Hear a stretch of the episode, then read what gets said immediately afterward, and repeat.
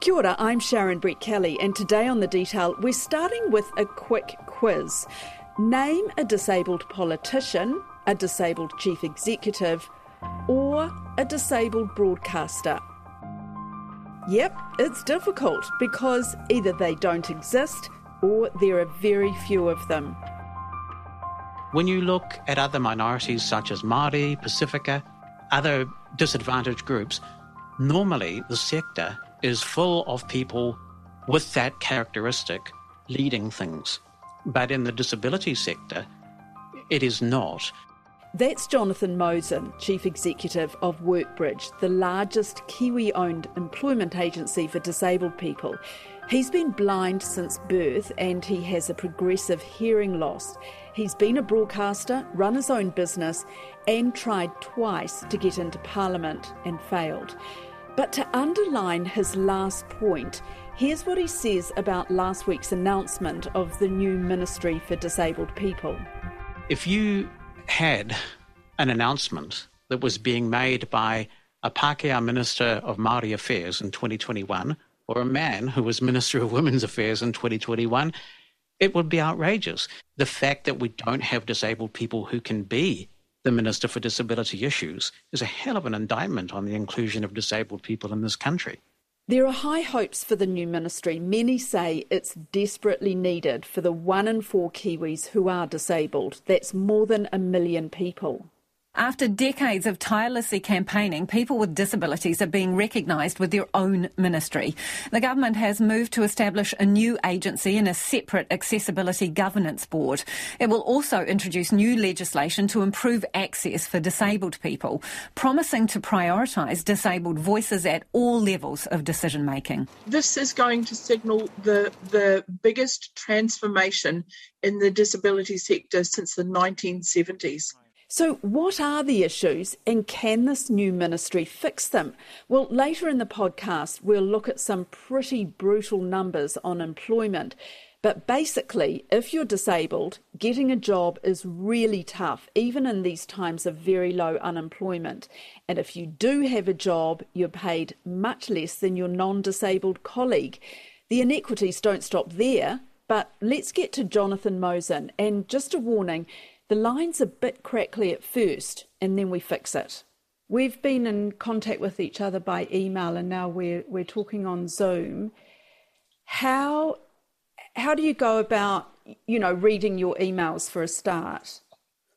This raises a really interesting question of disclosure. So, if I hadn't mentioned to you that I was a totally blind person, you wouldn't necessarily know. And that's because I have screen reading technology on my Windows computer. It's just a standard Windows device. And I also use an iPhone. And that either speaks what's on the screen or it displays in Braille what's on the screen. And when you think about it, you don't really look when you're typing. If you're a good touch typist, you don't look at the keyboard when you're typing. So I was taught to touch type. And that's how I communicate. And for Zoom, is it pretty much the same way as I would set it up? Zoom is 100% accessible. And yes, I would use a keyboard, whereas you would probably use a mouse. And so that's one of the really good things about the pandemic that luckily Zoom was the one that really took off. And the Zoom people have taken a lot of care to make sure that their app is 100% accessible to blind people like me who use a screen reader. And in fact, before I came to Workbridge, I was running my own consultancy company. And long before the pandemic, I wrote a book on how blind people can use Zoom.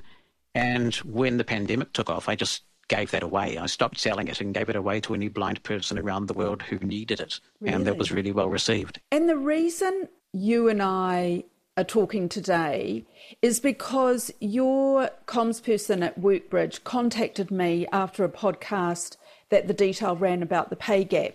And that podcast actually made no mention of the disability pay gap. And I guess that also ties in with the fact that there is a what you call a disability employment crisis. I mean, is is that the problem that it just didn't even come into my head? I think so. I think disabled people are incredibly marginalised and invisible in New Zealand society. The way I look at this is that we're not really represented very much, or sometimes at all, in what I call the key institutions of change. How many disabled people do we have in Parliament? Well, none really, uh, who identify as disabled or as part of the disability community. We don't have many disabled chief executives like me. We don't have many disabled people involved at local government level. We have few disabled people involved in the media. So all of those key institutions of change, I'd add the public service as well, just don't have disabled people highly present. And so it's not surprising that when it comes to issues of pay equity, unemployment, all those important issues, we're just not thought about because we're not around the table. Is the new ministry going to make a difference to this? I think the new ministry is a really exciting development potentially, and we've waited a very long time for it. I go back all the way to the Royal Commission on Social Policy, which I think was 1986 when the Lange Palmer government started that. And I remember earnestly writing submissions on that, and it hmm. turned into a five volume doorstop in many ministerial offices. And then in the 1990s, we went through another discussion about where does disability belong? And we really got stuck with this medical model that disability was a health issue. So we've been campaigning about the need for a separate ministry for a very long time. But now the devil's in the detail. It's going to be really critical that disabled people run that ministry. There has to be a disabled chief executive. And whoever sets that vision is going to have a really difficult job because there are so many things that need to get done. All those things I talked about, having disabled people in those key change agent uh, organizations, is going to be essential. Things like the fact that we live in such a disabling society right now. When I walk around as a blind person, there uh, there's not a lot of braille on buildings. Public transport often doesn't announce the name of a bus stop that you're arriving at. So there are these barriers that society impose on us that make us disabled, and they're fixable.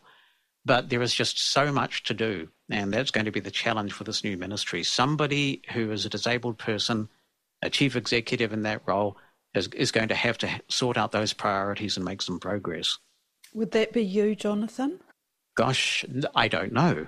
Um, I don't know. I'm sure there are a lot of people in the public service uh, who may be in the, in the private sector potentially who are disabled who could have a good crack at that.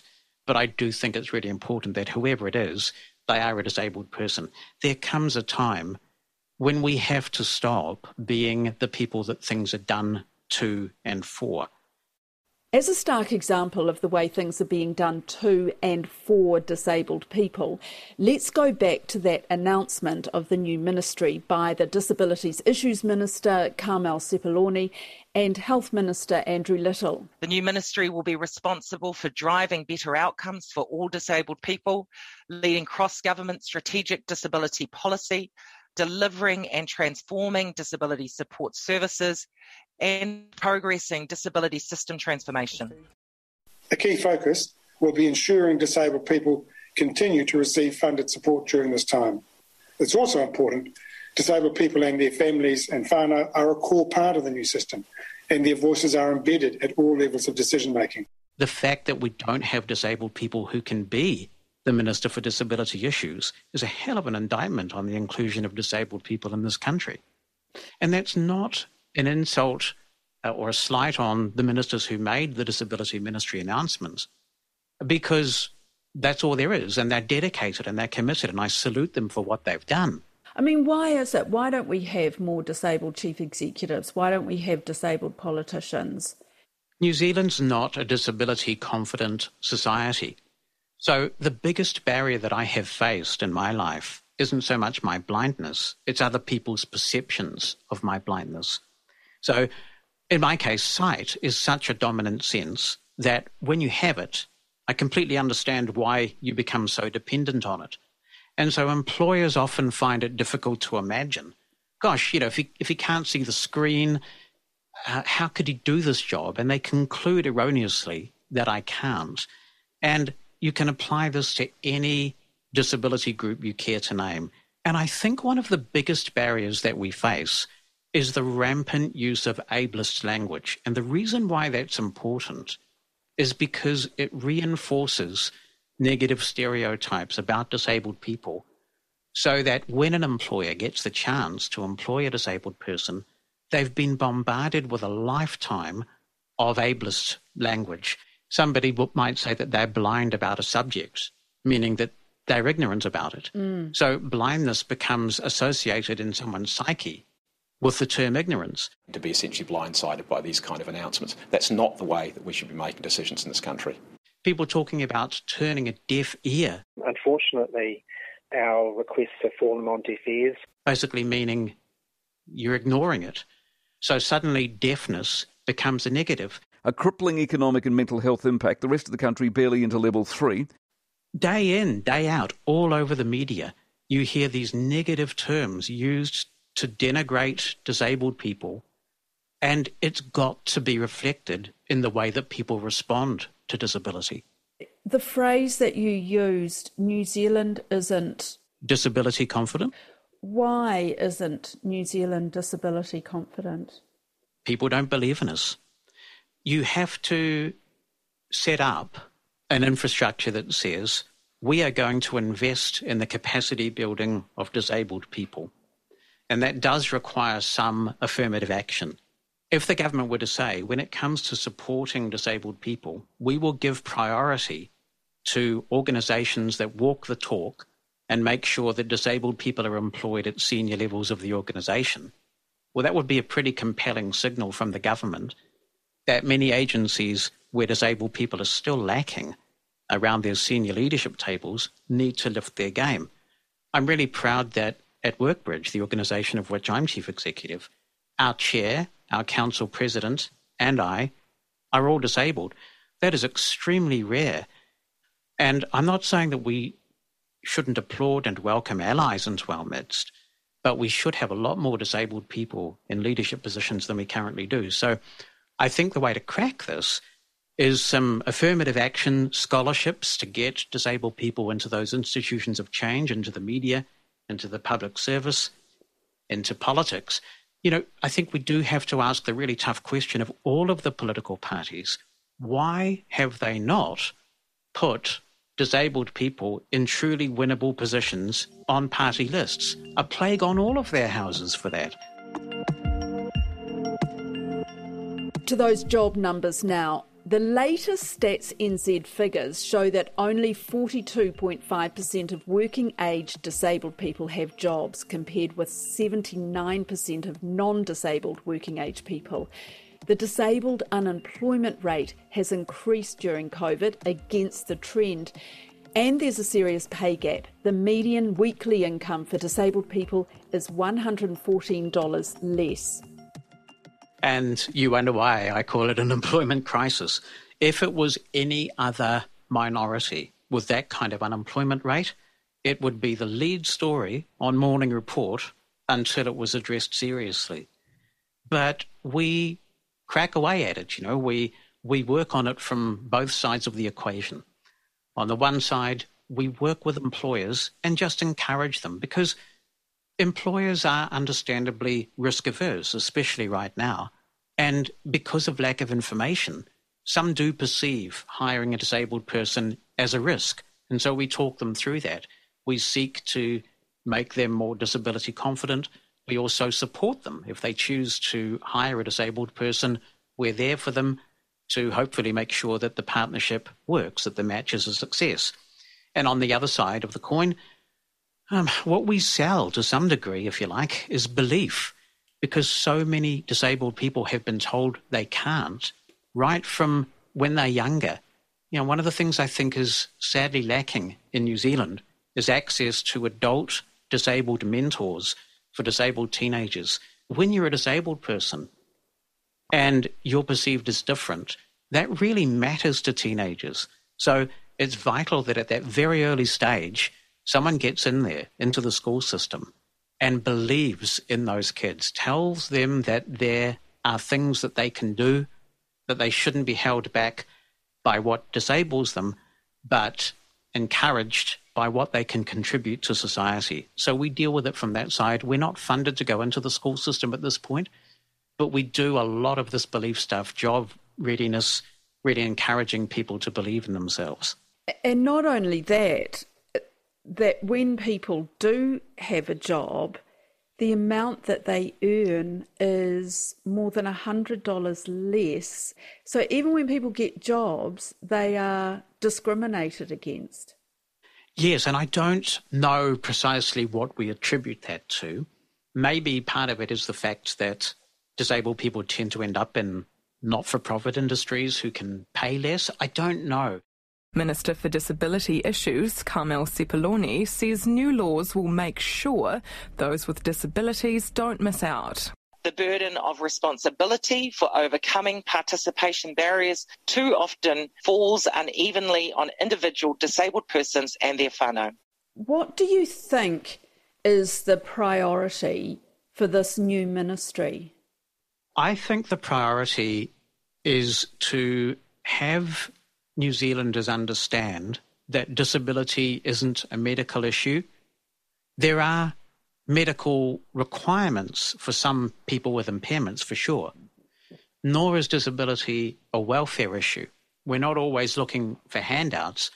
What we're looking for is an investment in our ability to contribute in whatever way we want and whatever way we can. I mean, there are lots of really thorny questions, like the way that people disabled as a result of accident are treated differently from those who are congenitally disabled. But one thing I would say to illustrate this point you and I have been using different terminology throughout this whole discussion. So you've been talking about people with disabilities, and I've been talking about disabled people. Oh. And that may sound pretty airy fairy and nebulous, but to me, it's really important because to me, the term people with disabilities is frankly victim blaming. We are made disabled by society's choices. And I'll give you an example of this that hopefully will resonate with you, even though it's a bit of a weird example. Let's say that it's two o'clock in the morning and all the street lights are out in Wellington and it's completely pitch black. And you and I have to go into my office, which is in quite a large building on the third floor, which one of us would be the disabled person at that particular point? It wouldn't be me. Mm. I'd be able to get to my office without any problem whatsoever at two in the morning with the street lights out in the pitch black. You would be relying on me. And the reason for that is that society has disabled you by turning off the street lights and making it pitch black, and meaning that you can't depend on the techniques that you use to get around. So when we talk about people with disabilities, we're blaming the wrong people. If we keep talking about disabled people, it puts the responsibility fair and square on society to actually create a less disabling society. Gosh, I'm sorry I've been using that phrase because I actually. No, no, it's fine. I, was... I, mean, they're interchangeable. Oh, um, okay. And some people don't agree with my my my position on this either. Um, what do you think about the way the media covers issues and stories about disabled people? it really frustrates me. Not everybody agrees with me about this either, but I actually find it really upsetting that a lot of the time when I listen to news in the morning, I'm repeatedly insulted as a disabled person and denigrated as a disabled person before I've even left the house there aren't disabled people in the media calling out the producers, the people who write these scripts, the people who are on air, even from using these ableist, ableist terms. I, I think one of the problems is that because there are so few people in the media who actually experience disability on a daily basis, they don't know how to cover the stories that interest us. And when there might be a disability angle, they just don't think of it. I'm positive about the future, and I'm, I'm sure that we, you know. So yeah, and, and and we're talking, and that's that's very rare. You know, the fact that you and I are having this prolonged discussion about these issues, um, it, it doesn't happen often enough. You know, Jonathan, from a very early age, you were pretty outspoken from what I can see from from your um, from reading about your bio on your own website. But it seems to me that your disabilities, being blind and partially deaf, I don't even know if I'm saying this correctly. Um, no, that's fine, yep. Uh, ha- have got in the way of your ambitions, but has it stopped you? No, I don't think so. I'm a tenacious person and I realise that I've been very fortunate.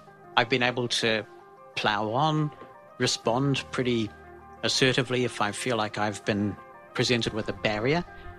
But it shouldn't have to be that way. Uh, it should be that every disabled person is able to contribute in whatever way they choose without having to put on the hard hat and constantly fight the battles. And when there is a human being who wants so much to give and contribute and be a part of society, and they're being prevented from doing so through something that's fundamentally fixable, we've got work to do as a society. That's it for today. I'm Sharon Brettkelly. The detail is public interest journalism funded by NZ On Air and is a joint newsroom RNZ production. You can download us free to your mobile phone every day on any podcast platform. Alexia Russell produced this episode, Adrian Holley engineered it. And thanks to Jonathan Mosen. Mā te wā.